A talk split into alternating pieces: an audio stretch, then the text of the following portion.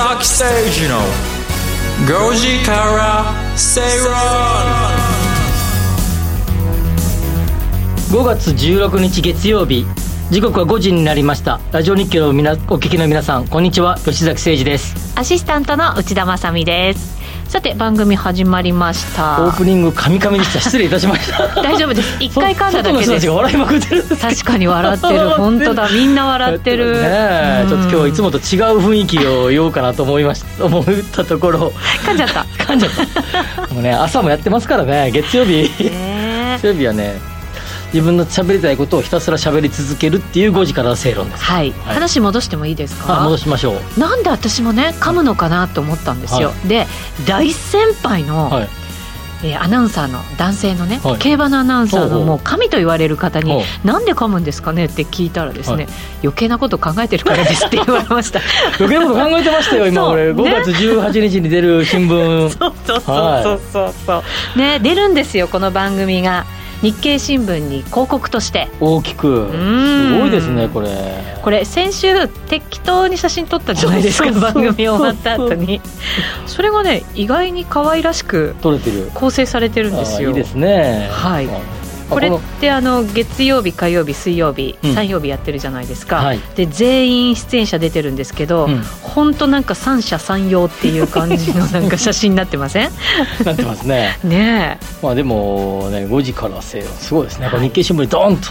え出ますよ。半五段ですよね。半五段ですね。すごいですね。半五段って言うんですか？半五段。新聞の一面のちょうど半分へあ違う違う間違えた。5段の半分か。五段のあ半分。半分。なんかちょっとピンときてないけど。はい。来てください。世の中でもすごくね人が増えてきましたね。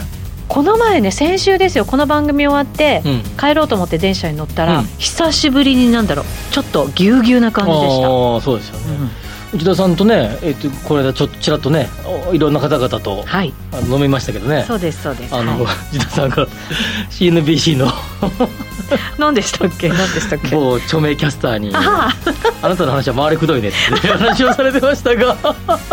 ねえもう酔っ払ってねあんなすごいこと言いますね。キャスターに対してドンのような方に対してあなたの話はちょっと長いと言われておりましたが。彼はいじってほしいタイプなあんです。そうですね。でだから次の日に「いじらせていただいてありがとうございました」って言ったら「はい。いじってくれてありがとう」って 言ってました。あの時もあのあのみんなでこうね軽くひ結構すんごい広めのバーに行きましたけどね、はい。2軒目。結構混んでましたね。混んでましたよ。はい、丸の内のねね。某バーに行きましたけどね。そうですそうです、まあ世の中もどんどん人が動いてきてますが今日もね、はい。まあ、その中でいろんなネタを持ってきてますからね。はい。いろんな解説をしていきたいなというふうに思いますね。はい。はい、えーさて月曜日ですが吉崎さんに景気経済動向を中心に解説いただく曜日でございます、はい。投資力ぐっと上がる曜日でございますのでぜひ皆さん聞き逃さないようにご注意ください、そして番組前半では経済マーケットニュースをフラッシュでお届けしていきます。現在の経済産業の動向など伺っていきましょう。そして時流潮流政治流のコーナー。月曜日は吉崎さんが経済景気マーケットのポイントとなるニュースをピックアップし解説していきます、はい。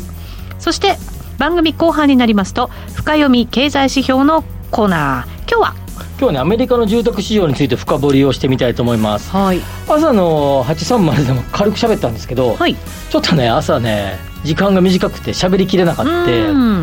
えーちょっとね最後早口でバーって喋ったんで ちょっとねゆっくりな言葉でね丁寧に解説してみたいなというふうに思います。じゃあ後からその朝の番組も聞いてこっちも合わせて聞くとちょうどいい感じになるかもしれないです、ね、ポッドキャストで両方かラジコで聞き逃した方は朝も聞いてもらってはい。両方で聞くと話がまとまると。めんどくさいね。なんかジグソーパズルみたいになってません？けどけどねアメリカの住宅市場ってやっぱものすごく注目を集めてますからね。動きあります？なんかあります。すごくねちょっとね若干天井感が見えてきた。少なくとも上昇域のスピードが止まりつつあるんじゃないのっていうような感じが出てきたので、うん。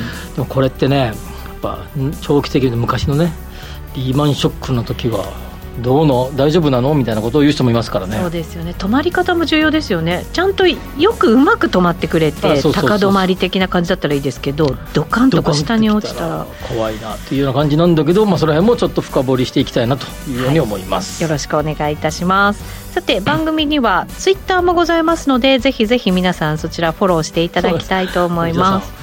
月火水やってるじゃないですか、はい、月曜日のツイッターが一番少ないね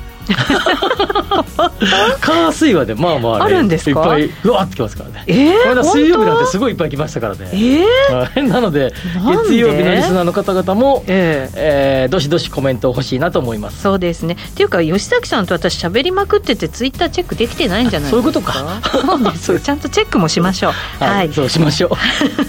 ぜひ皆さんじゃあ月曜日が一番多いって言われるようにお送りいただければ嬉しいです、えっ、とハッシュタグ 5G 生 E でつぶやいていただくと頑張って拾いたいと思います。そうですね。はい、お願いします。RN アンダーハイフン 5G 生 E でフォローですね。そうですそうです、はい、フォローしていただいてぜひぜひつぶやいていただきたいと思います。はい、それでは進めていきましょう。この番組はロボットホームエアトランク東京アセットパートナーズ各社の提供でお送りします。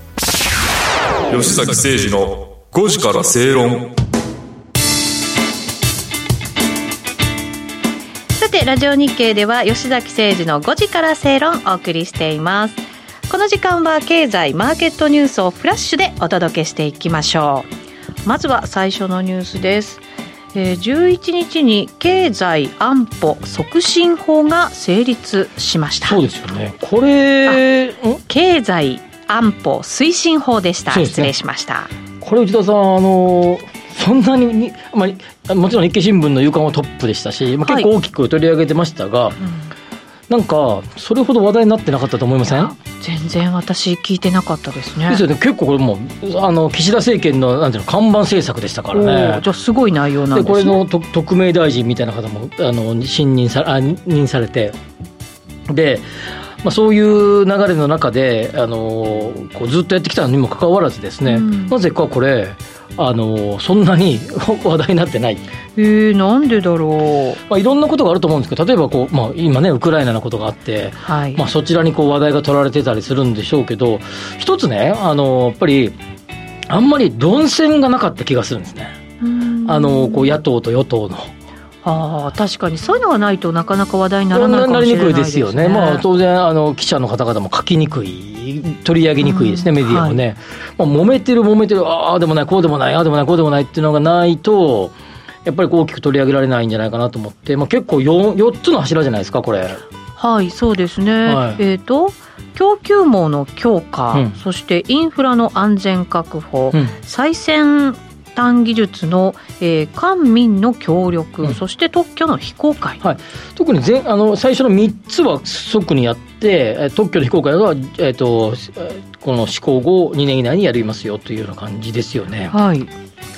で、えっと、この特にですねインフラの安全確保のところ。あセキュリティとかってことですか、サイバーセキュリティ？例えばあの電気とか金融とか、他のさまざ、まなそそのぞれインフラ系の事業で、ね、他国が、ね、入ってきたときどうするかとかね。うん、はい、ということで、結構安全保障、経済における安全あ安保ですね、安全保障ですね、は担保されなければ、うまく、まあ、日本国民として、不利益を被るかもしれないっていうことがあったので、まあ、これで整備されたっていうことで、はい、まあ、サイバー攻撃のリスクを軽減するとかですね、まあ、いろんなことが、まあ、そうすると外資系の企業が、まあ、なかなかどうなるんだっていうこともあるかもしれないけれども、うん、まあ、それによって一定のこう安全が保たれる経済的な安全が保たれるってことで、まあ、これなんてものすごく大きなあの出来事だと思うんですよね。はい、はいまあ、もう少し大きく取り上げてもいいんじゃないかなというように思いますね。そうですよね。はい、日本のなんかいろんなものを守るために必要なものがしっかりと決まったよっていうことなわけですね。はい、これでもぜひあのまあかいこれ解説すると多分一時間ぐらいかかるんじゃないかと思いますけど、番組終わっちゃう。まあ結構重要な法案なので、またあの何かのところで取り上げたいなと思います。はい、わかりました。えー、そして次は国産の木材が活用されているということですね。ウッドショックで高くなってきてってことですね。はい、そうですね。まあ、海外のも高くなってきてますから、ね、そうですね特にウクウッドショックの後あのロシア産っていうか、まあ、ウクライナ含めてロシア産の木材っていうのは、えー、とあなんていうんだっけあの節が少なくて、うん、加工して使いやすいんですよねそうなんですか節が入ったやつってなんかなんとなくこう一枚板ドーンって感じがないのやつがこう出にくいから、ない方がやっぱり使いやすいっていうことで、えー、よかったのがなかなかそれが入ってきにくくなってきているっていうことで、まあ、木材のえー、加工あ木材の値段が上がってきてるっていうことで、まあ、国産材を活用しようということ。でこれねぜひねちょっとねあのこういうスペシャリストの僕のねあの後輩がいるんでね、ちょっと一回また読んでもいいかなというふうに思いますね。いいですね。はい、彼で解説させましょう。はい。はい、なんか昔木材の先物が日経平均よりなんかこう先に行くっていう先行指標的ななんかね存在になってるって話も聞いたのでちょっと面白いかもしれないですね。はい。えー、それでは次いきましょう。IMF 外貨の調達枠の人民元の比率を引き上げました、うんね、円はやや低下ということです、まあ円のため息。ため息そうため息だよね。こういうニュース多いよね、うん、確かにそうですね、うん、だって必要とされてないって気がしちゃいますよね、ね、こうなるとね。昔とは全然違うね。ドル円ユーロっていう時代じゃなくなってドル円人民元ですか今は、あドルユーロ人民元か。そうですね。時代になって日本日本の経済回復しないとね。はいもっと大きくなってほしいですけどね。ドルは増えるんだよね。14.73から43.3ドルも増えて人民元も増えて円が減る。ユーロは若干減ると、はあ、なる円は、えー、7.59%に低下。そもそもそうか。ドルユーロ人民元だったんだ。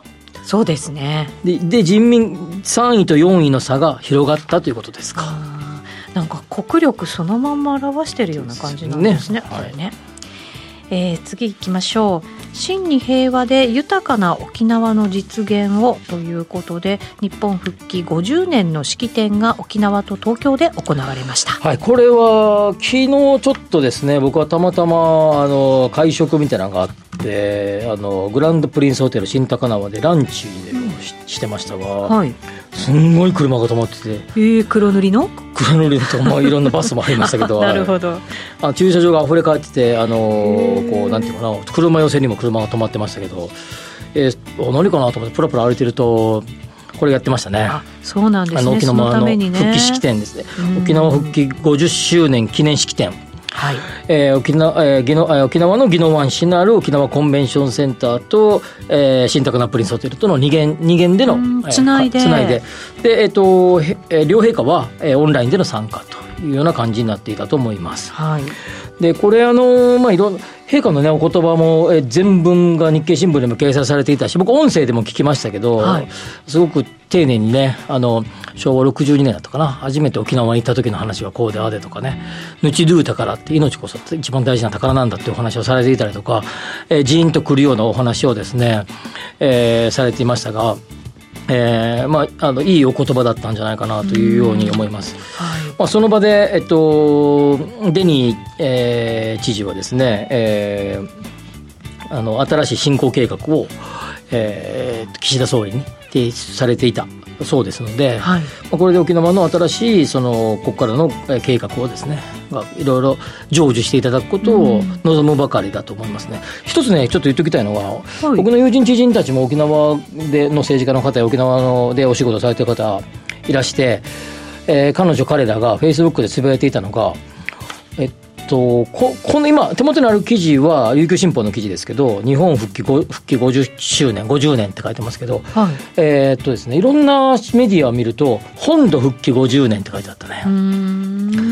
ぱ本土復帰っていうのはどうも違和感があるっていうのは沖縄県の方々の考えのようですね。あそうなんですね。本土あちら側が本家でこちら側がサブかみたいな感じでね。ああなるほどね。やっぱ日本そのものに、えー、再度帰属することになったっていうことが正しい言い方じゃないかということだと思いますので、はい、本土復帰ではなくて日本復帰っていう方、まあ、琉球新報は沖縄地元新なので、うん、えー、あそうそうそうそうここの沖縄この50 15日に僕の記事が出てたはずですからね。コメントしてましたからね。そうかそうか。はい、はい。まあ、まだ手元に来てませんけど、来週、えー、じゃ今週の木曜日もらう約束になってますけどはい、はい、さあ次行きましょうか。塩野義製薬開発中のコロナワクチンで12歳から19歳を対象にした最終段階の治験が開始したということです。ね、はい。早く欲しいねこれね。これとかあれ,、あれあの経口薬口で飲むやつ。えワクチンか打つタイプ、ね、打つタイプですね、はい、でも僕の友人でもねあのやっぱりあのああいう遺伝子を組み換えるワクチン、はい。打つ系のあれに対する、えーちょっとネガティブなことを言う人がいますけどあなんかそうそうあれこの間 NHK の番組でやってたね。ああの言ってました？どこだかな？ハンハンガリーか。からの亡命かな？から来た、えーペンシルバニアの、えーにいる大学の教授が、はい。女性の教授がこれ開発の、しえー主役だったらしいね。あの最初のファイザーとかのモデルナとかファイザー使ってるあのシリーズのやつ。あそうなんですね、そうだからそういうところにもあの面白いね。見てるとね歴史の流れを感じますね、本当そうですね、はい。でも国産のねワクチンができればこう安定供給という面ではね、うんうんちょっと安心はしますけどね。ですよね。はい。えーそれでは次です。中国の上海で行われているこのロックダウンですけれども6月に解除されるそうそうこれ今日のうん。16日の日経新聞で今日発16日だから今日だよね。今日です。今日ね16日。はい、今日あの副知事がえ来月には解除し6月には解除しようって言った副市長ですかね。副市長か。はい。でこれなんでこれ急遽これ入れてもらったんですけど、はい僕朝の番組でななんかあの別のニュースソースから、えー中国は、えー習近平さんのが、えー次のなんか、えーえー全人代か全人代までずっとロックダウンを続けるんじゃないかって僕は予予測的に言ったんですね。えー違ってましたね。違ってました。間違えておったので今はい。ここで報告しとこうと。思ってこれを取り上げたということで。あえてのね 修正で。修正朝と連動してる感じになってますけど。修正ですね。ろでも今日発表だから知らなかったね、はい、はいそうですね、はい。それでは最後サントリーが発表したんですけれどペットボトルの飲料20円値上げだそうですよ。ですよね。10月からだそうです、ね自販機が160円のやつが180円になるってことなんかもう昔だってなんかジュースとかペットボトル買うと100円のイメージがあるよ、まあそうですね。200もうほぼざっと200円だね、なりますね。ねえ。まあ、時代だね、え時代ですね、はいまあ、原材料が上ががってるからしょうがないよねいやそうなんですよ。後でねやるけどね企業物価指数今日今日は今朝発表されてましたけど、はい。10%上昇ですから。ねいや衝撃ですよね。ですよね。二桁もともとの予定予測は9.1とか9点台でしたよね確かね、はい。それが10%超えでしたからうん。10%10 10.00か。そうなんですよね。まあしょうがないかなと思いますね。はい。後ほど詳しくそのあたり解説いただきましょう、はい。この後は時流潮流政治流のコーナーです吉坂誠二の5時から正論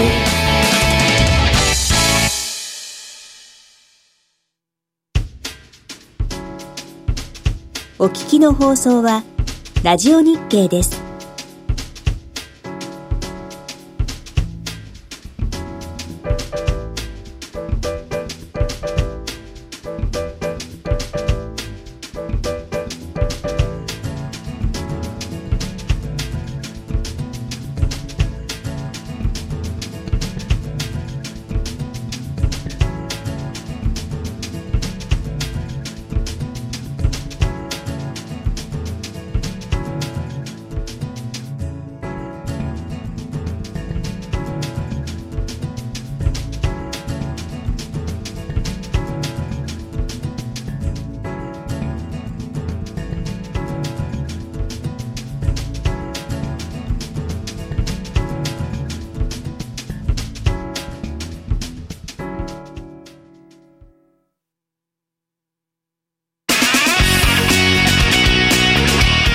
吉崎誠二の5時から正論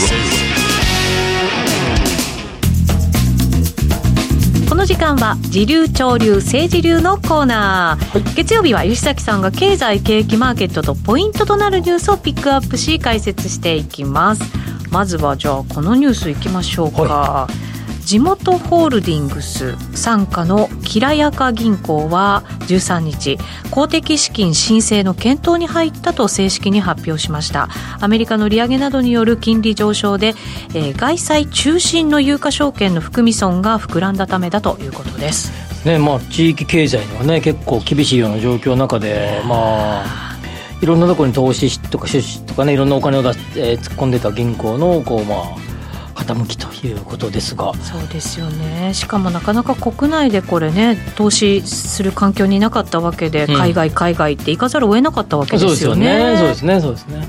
本来は国内のとかまあそのそのエリアの、えー地域の活性化のための地域経済ある地域企業に出資とかね投資をするっていうのもね、地銀に役割られたあ与え与えられた役割だと思いますけれどもそれがなかなかいい企業がなくてということなんでしょうけどそうねで。すねまあもちろんなんか地方って なかなかす人口もね少なくなってきて企業も少なくなってきてっていうと、うんそういう投資ってなかなかしにくいのかもしれませんけどただその地方にあるこう中小企業にとってはやっぱり痛手ですよね。ですよねそうですねまあ新型コロナのあれがあのどんどんどんどんですねこうこの後ですねそこで傾く、ね、厳しくなってくるような企業も出てくると思いますので、はい。まあ、そうなってくると,、えー、と不良債権ふ新型コロナウイルスによる不良債権とかも出てきて同じようにですね、えー厳しくなるような銀行やあのフィナンシャルグループとかもですね出てくる可能性があるんじゃないかなと思います。そうですね。まあ、これでもねちょっとその前に僕はその前というかそ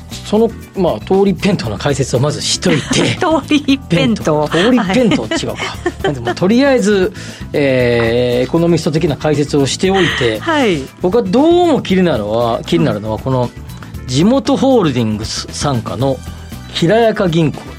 ああ名前？名前どっちもひらがなやんっていう感じで。そうなんですよね。なんか新しくできた銀行ってひらがな銀行ばっかりちゃうっていう感じがすごいするんですよね。結構増えましたよね。増えましたよね、ええ。なんかねあの何が一番最初か僕分からないけどみずほとかりそなひらがなですよね。そうですね。ちあの地銀やあの都銀旧都銀のですね合併はものすごく、えー90年代後半から増え増えてその時に多分どんな名前をつけるってなってると思うんですよね、その銀行、えー多分プロジェクトチームみたいなのが発足して A 銀行と B 銀行の、まあ、経営企画室みたいなところが打ち合わせをして、はい。やっぱうちの名前の入れたいなってみんな思って打ち合わせに入るわけですよ、ね。残したいですよねね。確かにね。そうすると三菱東京 UFJ みたいなこうあ全部じゃあ 残そう。入れてるみたいな。残そうみたいな感じもあれば、はい。まあ、三井住友銀行もともとこれ桜銀行だったと思いますけどあのそうでした。住友桜ですよね、まあ、で桜銀行はえー太陽神戸三井だったので三井の名前が浮上してきて三井住友でいこうかとか、まあ、なったんだと思うんですけど一方で、なんかこう微妙な名前でいこうかみたいなあどちらも型 花持たせる形の名前？でそういうのだとやっぱなかなかうまくいかなかったりするんじゃないですか？どうなんですか？ね僕そしどこの銀行これみたいな感じいっぱいありますよなんかいっぱい合併して。そうなんですよ、はい。このねひらがなカタカナってどこかどこなんだかちょっとよく分かんなくなってますよねもうすでにね、はいですよね。例えばあの青空銀行、青空銀行。はまあ、これは合併じゃなくてあれですよね、はい。あのもあの日本債銀行が。そうです、はい。称号変更したやつですね。称号変更のパターンで、はい。ひっついた時に名前がなんか微妙な名前になるタイプ ありますよ。えっ、ともみじとかトマトとかうん。道のくとかひらがなだったらトマトでもあれですよね。称号変更ですよね。トマトはね、そうです。山陰総合銀行だそうですよ。このね合併系 まあリソナーは埼埼玉共和か。そうですね。銀大和埼玉共和か。あなんかもう分かんなくなってきた。そうですよね、はい。これなん一方できらやか銀行もそうでしょ？この、えね、キラキラネーム。キラキラネーム。いっぱい銀行が合併してきてこうなっていくと、うん。おそらくですねこれ多分どうしようこうしようとなった時にびそれぞれのか花を持たせてなんかね主導権を取ってない気がすごくするんですよ。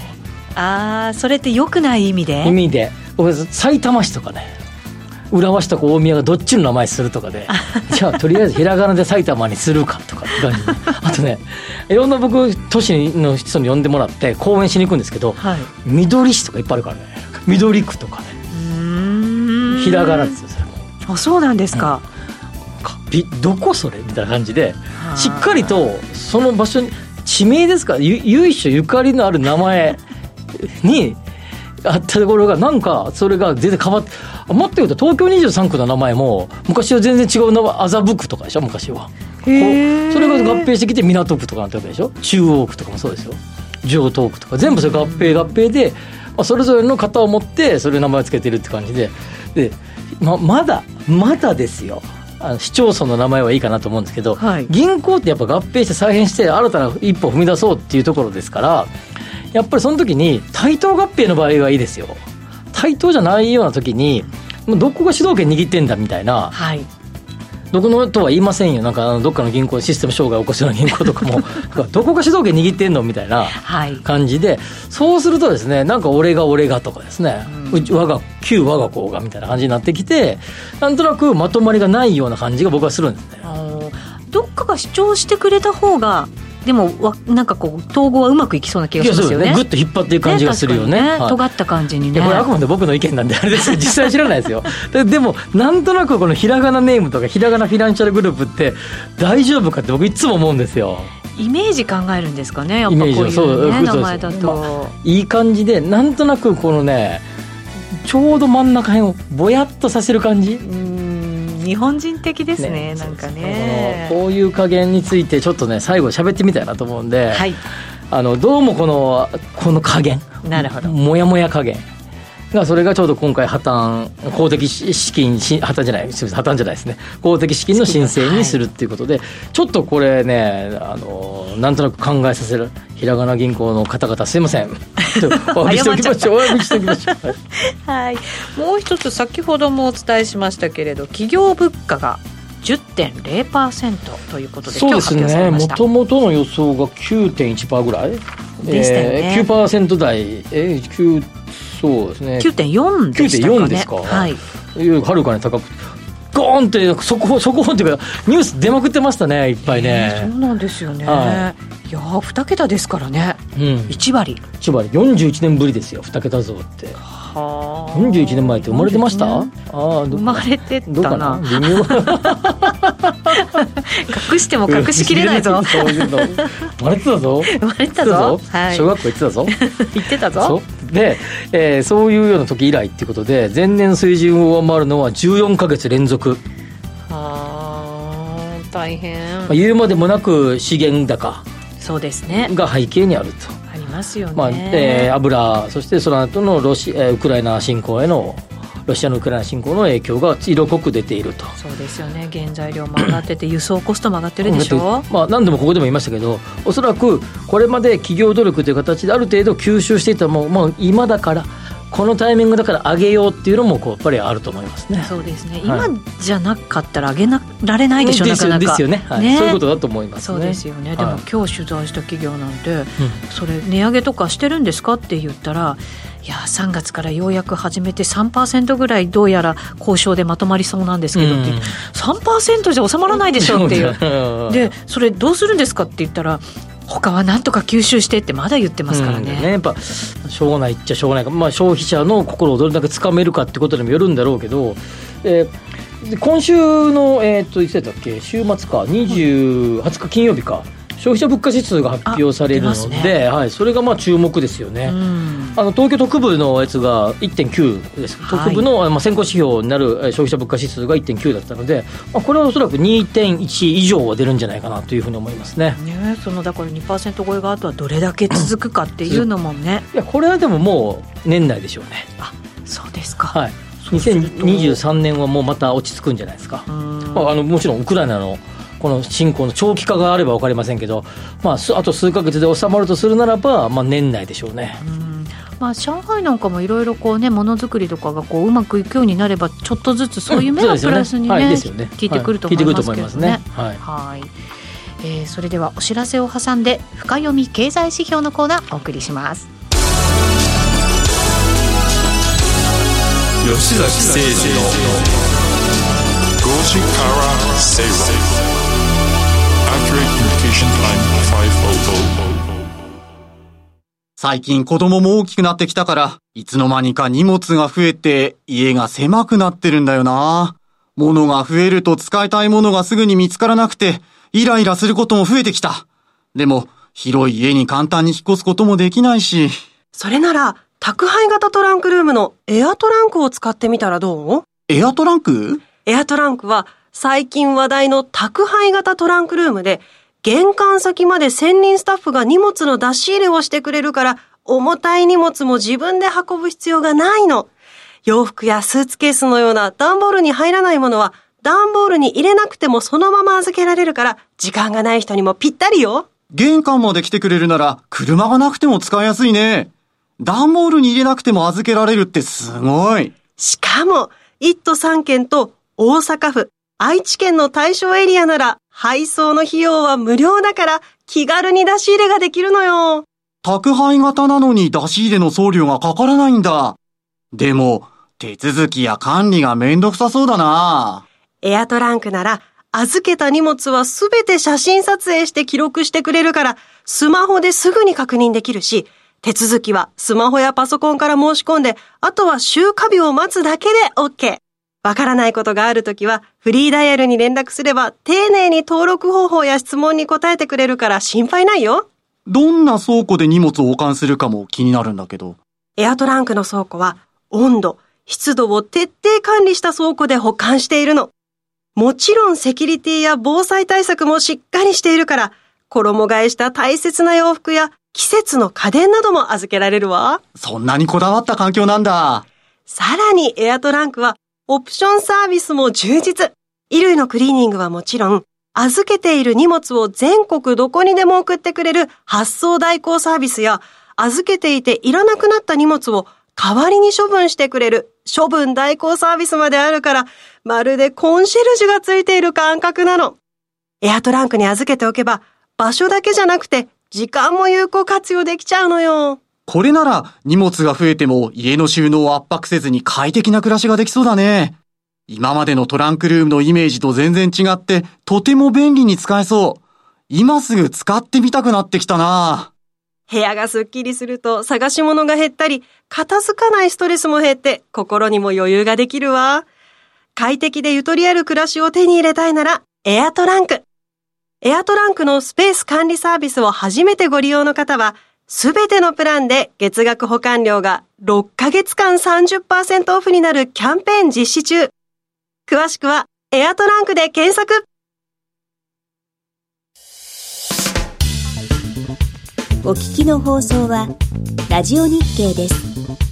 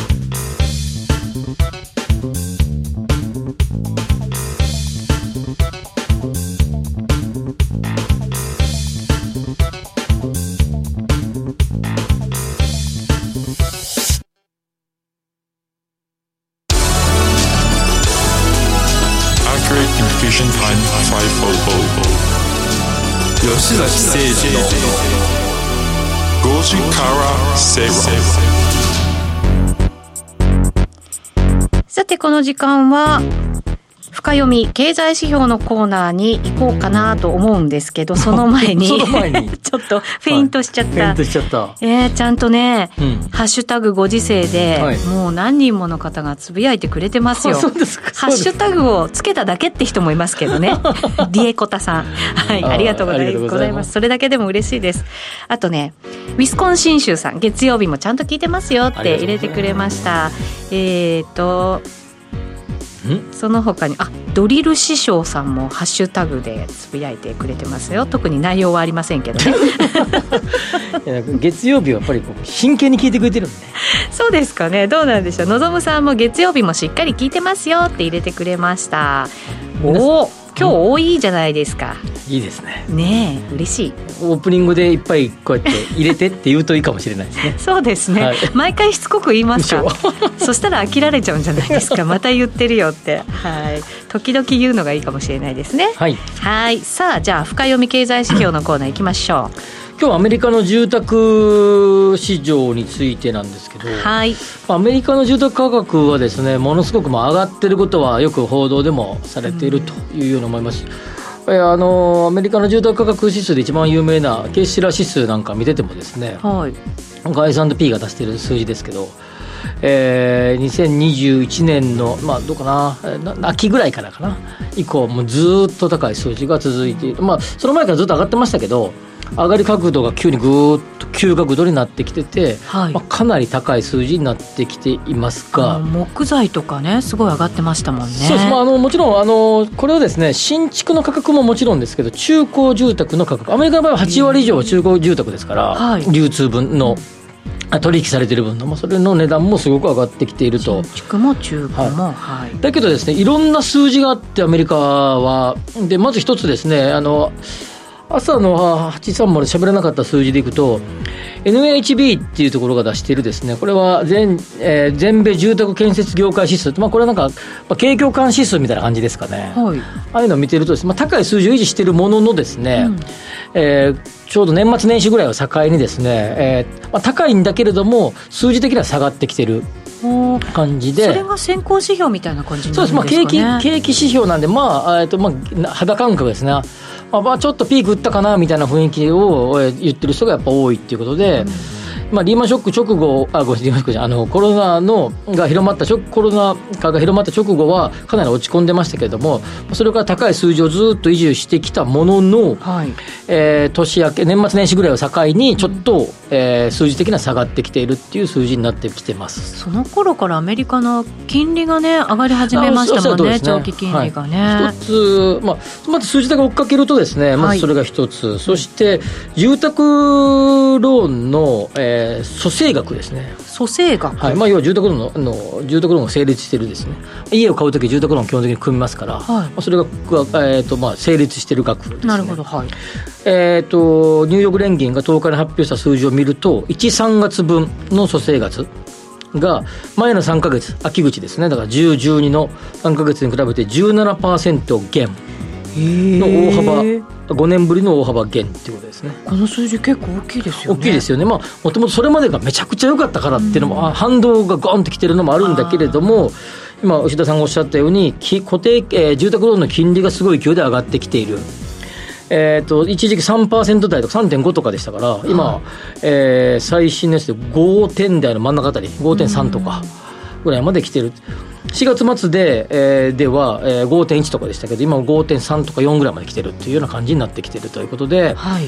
か住宅価格は上がっている、さらに、えー金固定、えー住宅ローン金利が上がってきているというような感じに入ってきていて、なってきていて、まあ、そうすると、新規の需要が、えー若干、どうかな、頭打ちってこう、ちょっと落ちてきてるかなみたいなはい。雰囲気になってきてるんじゃないかな、まあ、これをね、えーまあ、金融政策がそっちに向いてるわけですから、ね。金融政策が効いているというふうな言い方をすればいいのか、はい。住宅産業、裾野が広いわけですから、まあ、住宅産業がこけるとですね、あるいは不動産一、えーの業界がこけてくると、嫌な思い出が蘇ってくるわけですよ。いやそうですよね。リーマンショックの時だってそううですしょ。よね日本のだって不動産バブルだって、はい。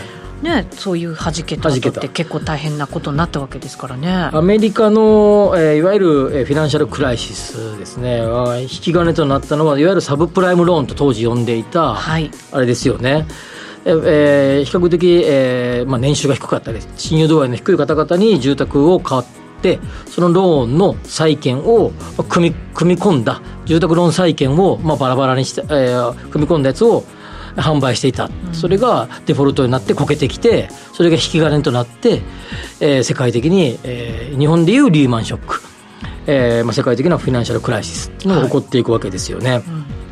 でこれ債務を抱える家計が現時点では今インフレで給与も高い景気も良いっていう感じで今の時点でこの5%台とか何パーセントのき、えー住宅ローンを組んでるわけですけど、はい。これが何年後か後かにですね景気がもしも悪化した時にですね払えなくなるよと。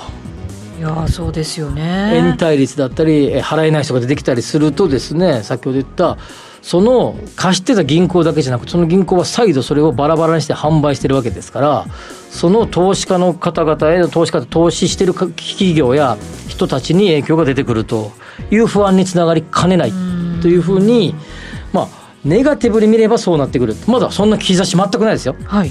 まだ大丈夫。まだ大丈夫だと思いますけどちょっとピークから落ち込みが見えてきたんじゃないかなというような感じになってきてます。でも FRB が今こう金利とか上げていったりとかする動きっていうのは、もう無理やりにでもこれ押し込めたいわけでしょ？ですよね。ね？はい。景気っていう住宅価格も上がりすぎてるから抑えたいわけですよね。そうですよね。まあ、そういう意味じゃ政策がかなり住宅は別においては効き始めが出始めてきたっていうような感じですね。どうなんでしょうね。これが本格的に、ああもうダメだぐらいになるのってまだ時間かかりあますよね。まあいやそこまではあの逆に行くかどうかっていう議論もあると思いますし そうかそうか、まあ、そんなに、まあ、あのい行かないかもしれないしわからないけれども、はいまあ、まだちょものすごい高い感じで急上昇中からちょっとこうふっとなってきたみたいな感じですから落ちてきてるっていう感じじゃないですからね。決してねまだ決しては、はい、落ちてはないです。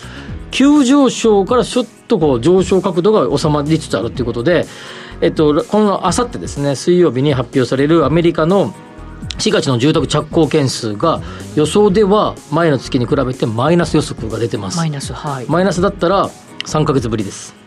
ほう年明け初めてのマイナスと。はい本当にあ2回目か1月以降のマイナスということになって前回はかなり高水準が出てたのでめちゃくちゃいい数字が出てたので下がってくるとおおっとみたいな雰囲気になってくるということです。さらにこの後どんどんですねいろんな中古住宅の販売保留件数とかが月末にかけてドサドサっと出ますアメリカでは。はい。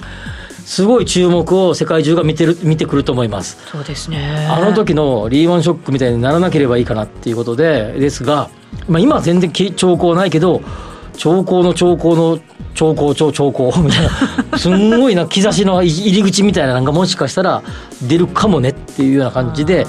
まあ、1か月か2か月の数字は分からないけれどもこれが数か月続くようだったらこう効きすぎる。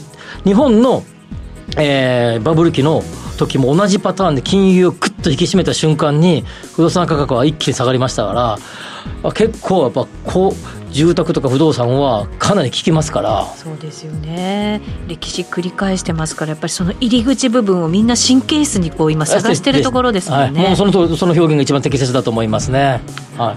まあ、そういうようなことでまだわからないけれどもちょっと注目して、えー今週の水曜日来週の2つぐらいの数字を、えーアメリカの住宅市場の数字は絶対にウォッチしてた方がいいと思います、はいわかりました。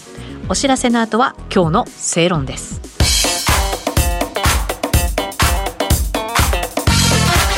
吉崎誠二の5時からスペイロン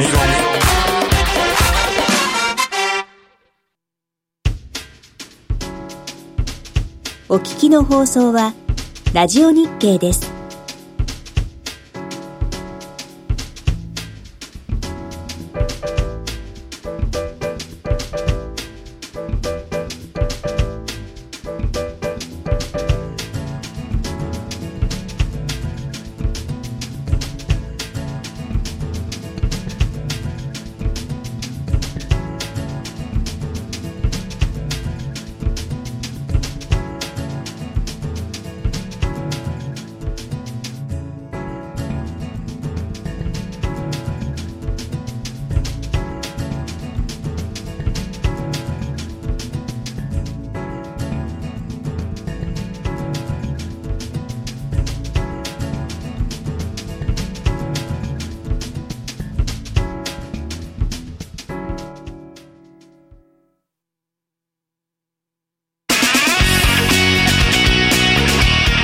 吉崎誠二の